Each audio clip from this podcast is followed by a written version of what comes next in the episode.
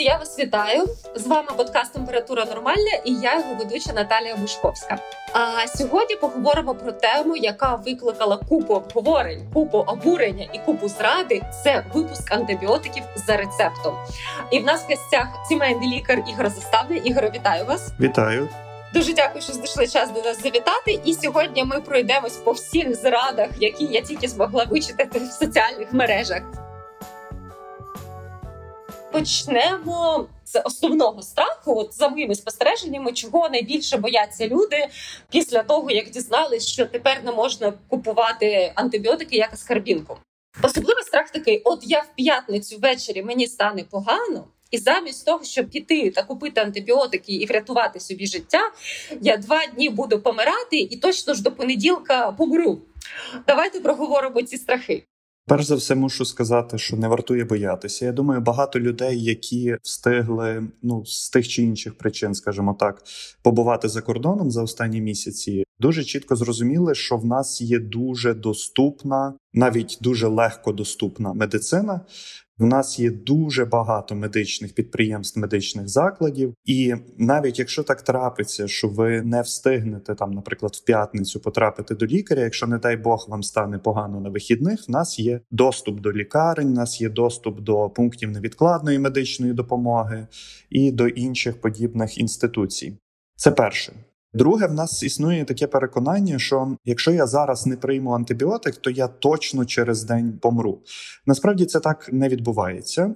У вас зазвичай є час, бактерійні інфекції так швидко не розвиваються, і навіть якщо ви в п'ятницю захворієте, а в понеділок чи в вівторок потрапите до лікаря, то це не є запізно для більшості випадків. Наприклад, менінгококова інфекція, ну і ще декілька інфекцій, які розвиваються дуже гостро і можуть становити небезпеку для життя і здоров'я. Але в цьому випадку ви точно зрозумієте, що треба звернутися до невідкладної або екстреної медичної допомоги тому що там є висока температура, специфічні, наприклад, висипання на ногах і по тілі, ви будете мати змогу звернутися в лікарню для отримання відповідної допомоги. Так, до речі, якщо брати більш помірні захворювання, скажімо так, я бачу, що часто за кордоном не поспішають давати антибіотики, навіть якщо виявили це захворювання. От візьмемо як приклад цистит. Да? Якщо ми відкриємо сайт Національної служби здоров'я Великої Британії, там сказано, що в принципі, якщо ви здорова людина і це помірні прояви, то дня за три без лікування все може піти на спад. Тому там не поспішають з першого дня, коли там щось десь закололо давати антибіотики. На мою думку, це хороша ідея, тому що якщо людина має помірні симптоми і за три дні вони минають, то обійтись без антибіотиків не така вже погана ідея, насправді. І як для індивідуума, так і для громадського здоров'я. Я би ще навіть таку штуку додав, якщо чесно. Ви можете відкрити е, доступні ресурси з громадського здоров'я, і ви відкриєте для себе дуже цікаву річ. Дійсно, за кордоном в багатьох країнах рідше призначають антибіотики, затягують з призначенням антибіотиків. Навіть інколи є черги в лікарів, коли ти не можеш одразу попасти до лікаря. І ви собі уявляєте, згідно статистики, летальність від бактерійних інфекцій за кордоном не є вищою. І це є якесь чудо, я вважаю. У нас просто є таке налаштування і такий страх, і цей страх прищепили нам ще з радянського союзу. Що якщо я вже за 5 хвилин не буду в лікаря, то я точно від тої чи іншої хвороби загину, і лікар буде в цьому винен. Я зрозуміла. А таке у мене питання: чому ми взагалі в Україні так затягнули з випуском антибіотиків за рецептом? Які можуть бути пояснення, що ми так нехтували цим стільки років? Пояснень є багато за останні декілька років. Ми пройшли просто, ну я би сказав, навіть феноменальні зміни. Наприклад, за останні 4 роки ми зробили настільки великі зміни в системі охорони здоров'я, які країни роблять за 15-20 років, і це завжди викликало великий такий спалах емоцій, скажімо так, у людей, тому що люди боялися, люди виходили навіть в окремих випадках на мітинги під міністерство охорони здоров'я, якщо ви пам'ятаєте. І якщо ще додати рецепт на антибіотики, ми бачимо, що це викликало зараз. Так, так. То я думаю, що система змін могла би дуже швидко завалитися. Це перший аргумент. Другий аргумент, що рецепти на антибіотики потребують правильного підходу. Один підхід, такий, як існує в багатьох країнах за кордоном, це є паперовий рецепт, так коли лікар виписує, і людина приходить за тим рецептом і так далі. Ми пішли правильним шляхом, яким слід йти в 21 столітті. Ми вирішили впроваджувати електронний рецепт. Відповідно, його треба було протестувати на доступних ліках, його треба було апробувати, і після того. Ну, зрозуміти, як воно працює, наскільки працює там старших людей і так далі. І після цього вже можна впроваджувати рецепт на антибіотик. Я вам більше того скажу. В майбутньому я думаю, що ці електронні рецепти будуть на більшість або на всі рецептурні препарати.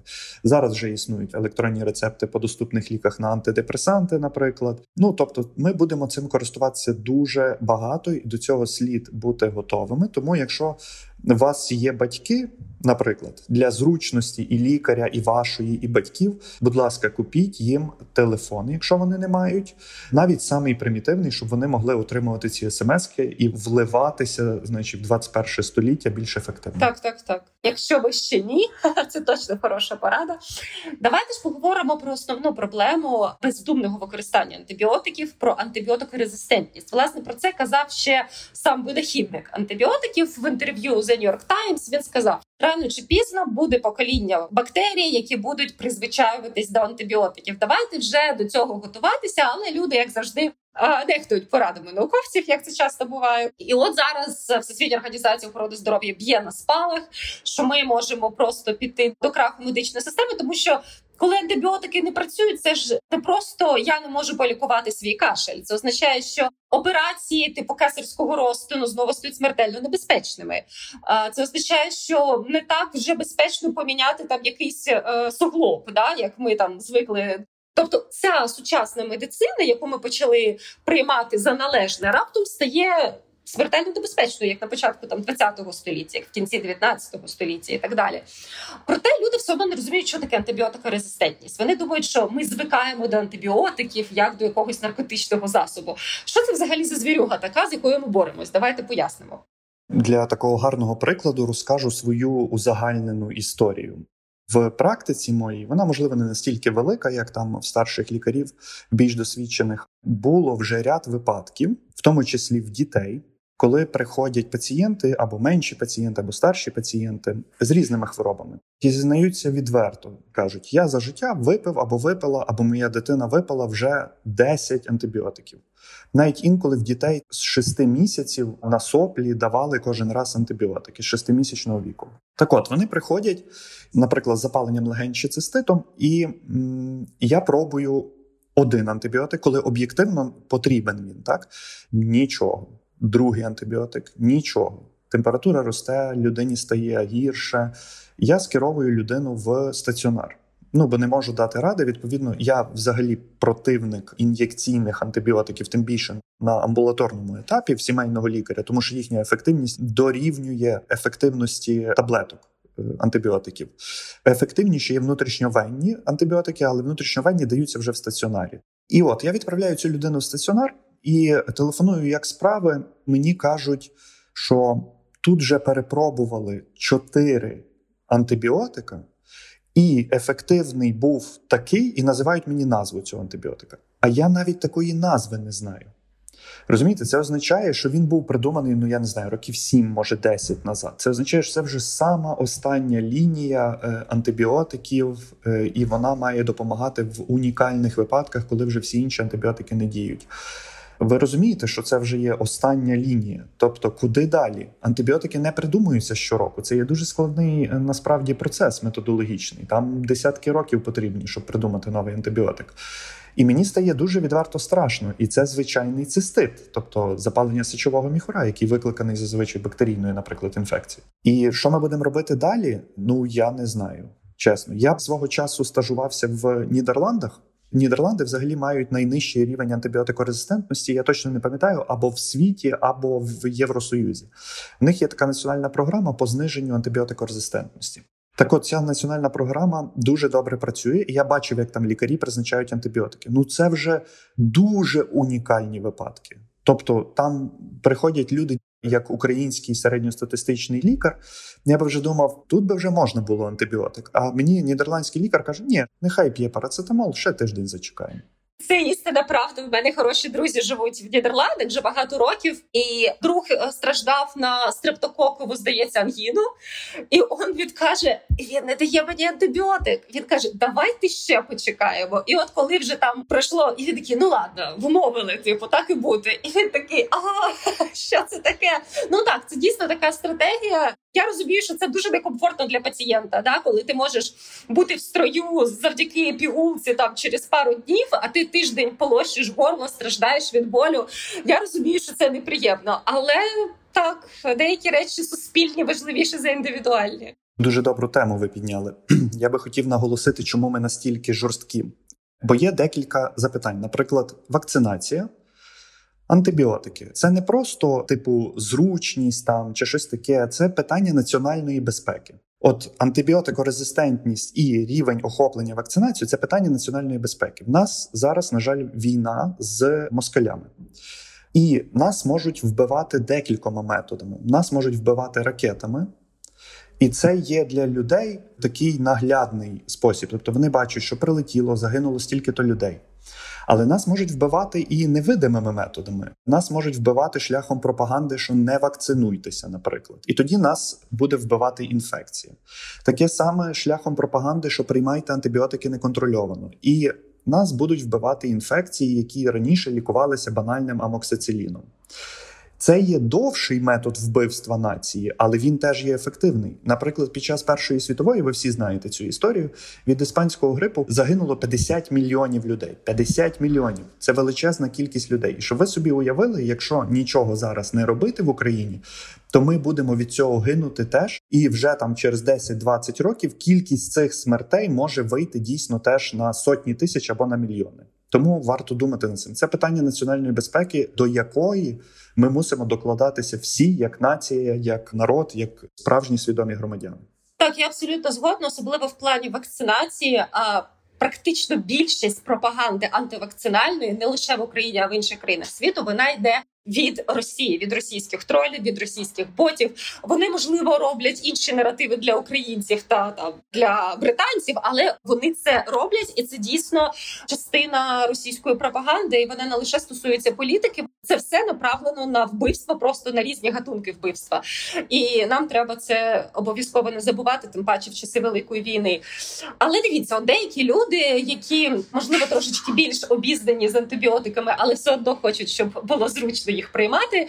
Кажуть такий аргумент, що та що, що там е, мої шмарклі, це моя проблема. От в тваринництві антибіотики використовують дуже неконтрольовано. Оце проблема, оце призводить до антибіотикорезистентності. Краще з цим розбирайтеся. Я зі своїми шмарклями якось сам розберуся. Розумію, що трішечки може не зовсім питання до сімейного лікаря, але можливо ви можете це прокоментувати. Спочатку хочу сказати таку історію. Знову ж таки, я працював в селі 4 роки, і у мене були випадки, коли приходили люди і казали: доктор, в моєї свині температура, що мені робити, коли не було ветеринара.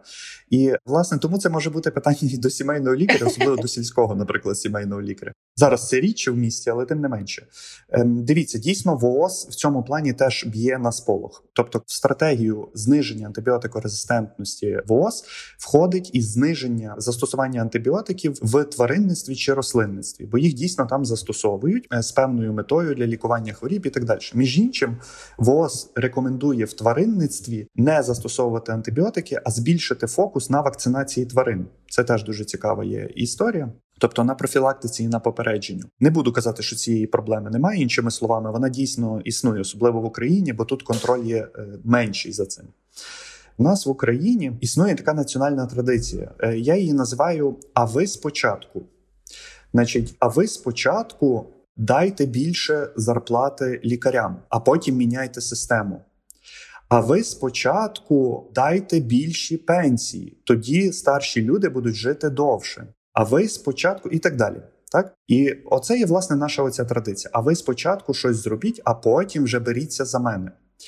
Дивіться, ми дорослішаємо, правильно? На жаль, через війну. Так, так. На жаль, ну це такий наш метод. Розвинуті європейські країни цей шлях проходили там 100 років так, через так, так. революції, наприклад, Франції. Ми маємо його пройти швидко. На жаль, через великі жертви, і мені дуже шкода через це. І, на жаль, через велику кров і через великий біль. Але ми мусимо подорослішати. Давайте ми відмовимося від тези, а ви спочатку. Давайте ми подивимося, що я можу зробити. От прокинься, так, і подумай, що ти можеш зробити для своєї країни. Стандартна історія. Подумаємо, що ми можемо зробити для своєї країни. Значить, ми можемо максимально відмовитися від антибіотиків. Можемо, можемо. Ми можемо максимально вакцинуватися. Можемо, можемо. Ми можемо займатися спортом. Теж можемо. Ми можемо здорово харчуватися. Можемо. Тоді ми знижуємо навантаження на медичну систему, для медичної системи потрібно менше коштів, вона буде працювати ефективніше, і всі будуть менш завантажені. Наступне, що ми можемо, ми можемо бути більш активними і автономними. В сімейній медицині існує таке поняття. Тобто, ми можемо читати адекватну літературу, наприклад, Всесвітню організацію охорони здоров'я, ЮНІСЕФ, CDC, е, Британський медичний журнал і так далі. І ми можемо теж вчитися, щоб розуміти, як реагувати в тих чи інших ситуаціях, тобто не покладати відповідальність лише на лікаря. От я прийшов до тебе, і ти собі бався, а я не буду думати зовсім ні про що. Ти за це відповідаєш.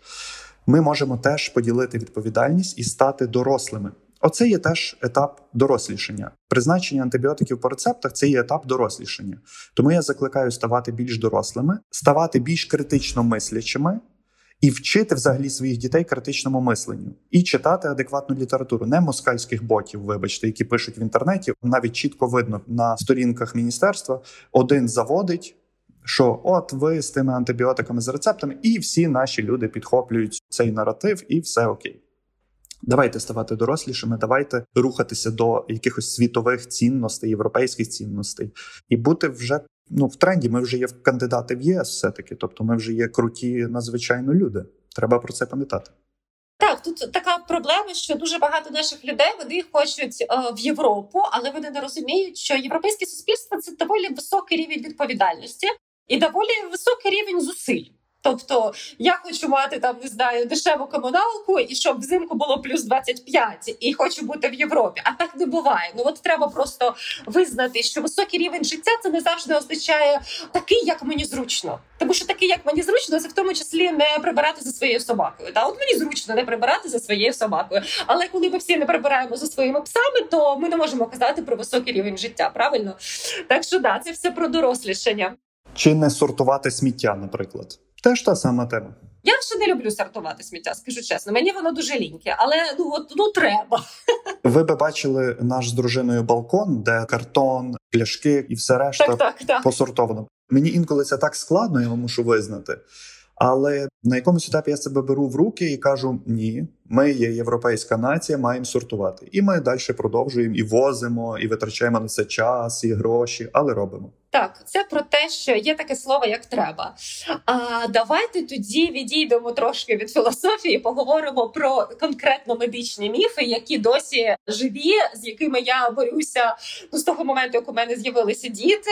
Перший міф якщо не дати антибіотик, воно туди опуститься. Звучить дуже страшно, що куди має опуститись, і про до чого тут антибіотик. Відверто я без поняття, що має куди опуститись, якщо чесно. Більшість інфекцій верхніх дихальних шляхів, іншими словами, там соплі, біль в горлі і так далі, близько 90%, 80-90%, вони є вірусного походження. Тобто вони антибіотиками не лікуються. Вони лікуються питтям, парацетамолом, ібупрофеном, провітрюванням, відпочинком і так далі. Між іншим, включно з коронавірусною інфекцією в більшості випадків.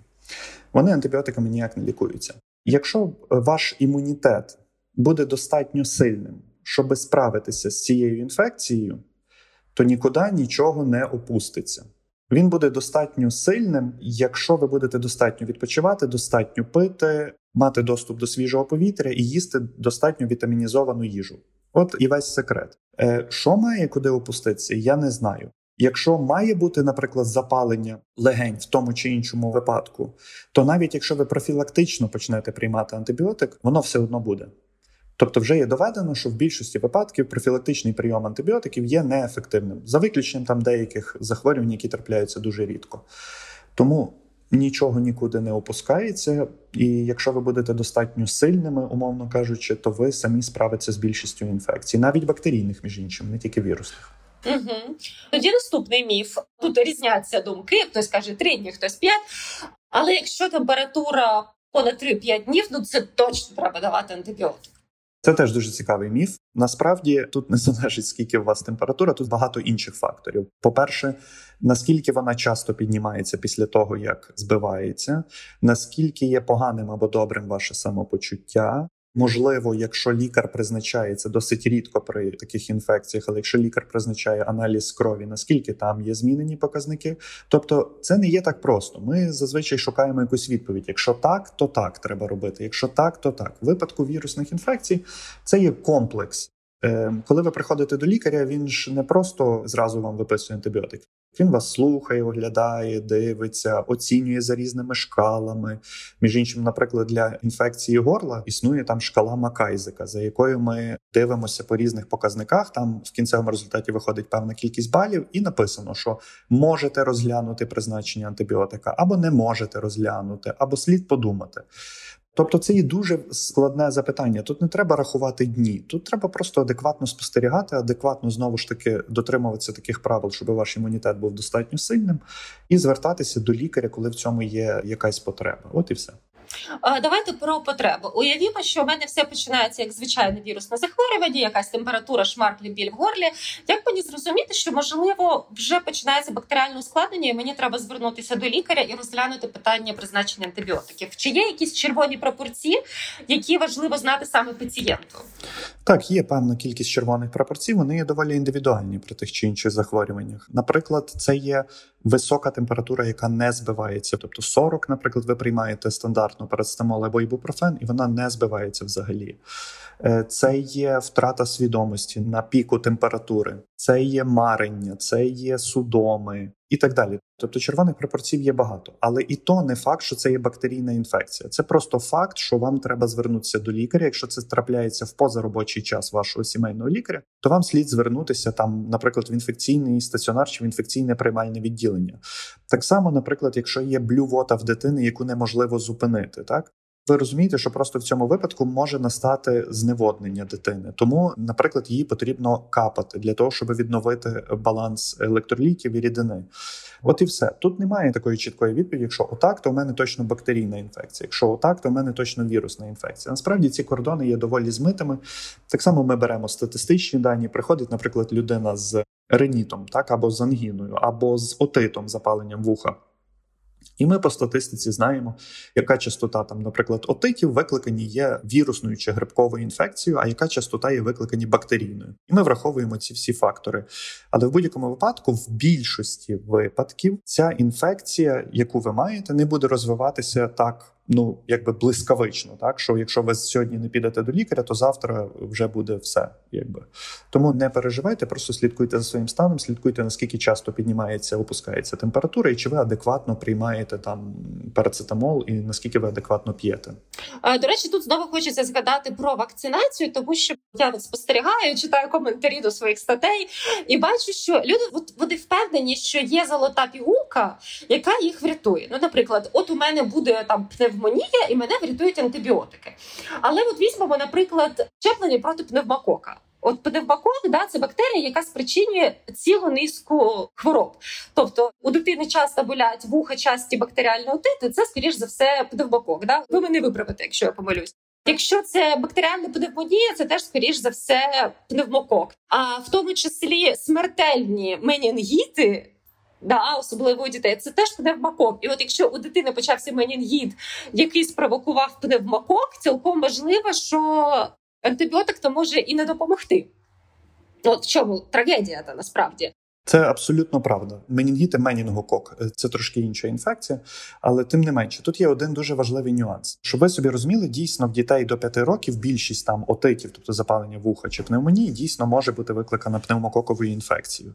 Але якщо ви вводите вакцину після того, як дитина вже мала декілька таких етапів цієї інфекції, то ефективність цієї вакцини є дещо нижчою, ніж якби ви ввели її, так, так. наприклад, в перший рік життя. Угу.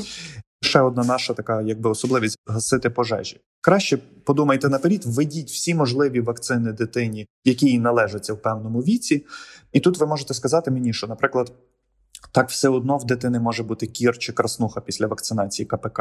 Так точно, абсолютно може бути кір або краснуха, але вона в більшості випадків буде перебігати легше. І ви точно, як батьки, знаєте, що ви зробили все, що від вас залежало, щоб захистити свою дитину. І якби як казав Понтій Палат, я вмиваю руки. Ну це умовно, ніхто ясно не вмиває руки, але тим не менше. До речі, у нас є сімейна історія, що брат моєї свікрові в дитинстві дуже часто страждав на отити. В нього весь час боліли вуха, і вона згадує, як її мама вночами з ним не спала. І тому вся родина досі боїться протягів, бо не дай Боже дітям надує вуха. І я думаю, а от була б тоді вакцина проти пневмокока, може б родина жила б легше. Добре, давайте також трохи заспокоїмо людей, які перебувають або на окупованих територіях, якщо вони звичайно зможуть почути наш подкаст, або коли ми кажемо про волонтерів, да, які закуповують ліки на потреби армії. Що в цій ситуації? Я так розумію, зовсім інші процедури. Так, це насправді є проблема. Тобто я не буду приховувати, що її немає. І я вже думав, як з неї виходити. Я думаю, що є декілька варіантів. Наприклад, по-перше, люди на окупованих територіях можуть виписувати на якихось своїх пацієнтів препарати і якби просто пересилати цю форму волонтерам тут. Із вказанням там можна коментарі залишати. Ми знаходимося на окупованій території, хочемо зробити запас антибіотиків. Або лікарі тут виписують на тих самих волонтерів і вказують там, що це з метою накопичення антибіотиків на тимчасово окупованих територіях. Ну я не переконаний, чи це цілком там якби відповідає букві нормативних актів, але ми мусимо в такий час знаходити якісь ну такі унікальні е, так, виходи. звичайно. В англійській мові є таке слово tailor-made підхід, тобто підхід індивідуальний. І я думаю, що ми його знайдемо і будемо пробувати по різному. Але це проблема, так її потрібно теж врегульовувати і доопрацьовувати. Я зрозуміла. Тоді останнє, але дуже важливе питання: до чого готуватися сімейним лікарям, тому що лікарі часто скаржаться на те, що то електронний лікарняний був система зависла, все все апокаліпсис.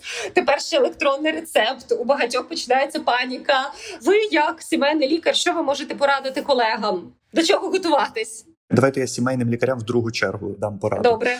Я дуже поважаю своїх колег спеціалізованої медичної допомоги. Вони багато раз рятують пацієнтів і рятують нас, в тому числі, але вони можливо менше звикли ніж ми до електронного рецепту. Сімейні лікарі, педіатри, первинки виписують електронні рецепти вже багато років, і це не викликає особливих труднощів. Все працює, все в принципі налагоджено, все зрозуміло. Звичайно, що це забирає час, але якби ну все в медицині забирає час, заповнення документації і все решта. Колегам-спеціалістам я можу сказати, що не бійтеся і не переживайте. Це є досить легко. Перші кілька місяців дійсно система буде висіти і глючити, але це стандартна історія для it рішень по всьому світу. Потім ця система буде допилюватися. От єдине, що я вам можу побажати, коли ви виписуєте цей рецепт, і ви бачите, що вам щось незручно, тобто щось мішає, щось би ви змінили, можливо, переставили якісь пункти, або щось би заповнювалось взагалі автоматично то зверніться, будь ласка, до своєї медичної інформаційної системи і запропонуйте таке рішення, яке ви бачите, яке спрощує вам життя. Можу сказати, була така історія з вакцинацією від COVID-19, коли спочатку лікарі все заповнювали вручну, а потім зверталися до місів і сказали: зробіть нам шаблон, тобто, щоб я просто одною кнопкою затверджував все, і воно все автоматично вносило. Так само і можна зробити з рецептами. Ми так робили з доступними ліками, давали свої рекомендації медичним інформаційним системам, колегам з первинної медичної допомоги. Зараз насправді найбільше е, тривог викликає те, що треба видруковувати паперову пам'ятку, так звану. Я хочу сказати: не переживайте, це лише на перехідний період, це до кінця року. Ми мусимо з цим змиритися. Ми розуміємо, що в нас війна, плюс не всі можливо до цього готові. Плюс нас є тимчасово окуповані території, і ви пам'ятаєте, а якщо не пам'ятаєте, я вам нагадаю, наскільки все було складно на початку впровадження електронної системи охорони здоров'я, коли ми роздруковували ті декларації на дві сторони, а потім нам це все спростили, так, і так. все працює зараз нормально. Угу. Власне, просто не бійтеся давати свій зворотній відгук своїм медичним інформаційним системам, електронному здоров'ю, тобто загальнонаціональній системі, і не бійтеся про це говорити і розказувати. Якщо ви змиритеся, просто скажете, а нормально, в мене це забирає, наприклад, 40 хвилин, але нормально, я звикну. Так не слід робити. Не будьмо такими. Завжди давайте свій фідбек, щоб система охорони здоров'я і електронна система охорони здоров'я ставали кращими щодня. Супер, Ігоре, дякую вам дуже. Я б ще довго могла говорити про антибіотики з вами, але на жаль, треба завершувати наш ефір. Вважаю, що дуже круто, що ми навіть в часи такого випробування, як повномасштабна війна, рухаємось в бік цивілізованих змін. Це означає, що у нас точно все буде добре, як би важко нам зараз не було. Дуже сподіваюся, що наші розмови, наші поради, наші міркування були корисними. Продовжуйте нас слухати. З вами був подкаст Температура нормальна. В нас в гостях був сімейний лікар Ігор Заставний. Ви можете нас прослухати на сайті Української правди та також на таких платформах, як Apple Podcast та Google Podcast. На все добре.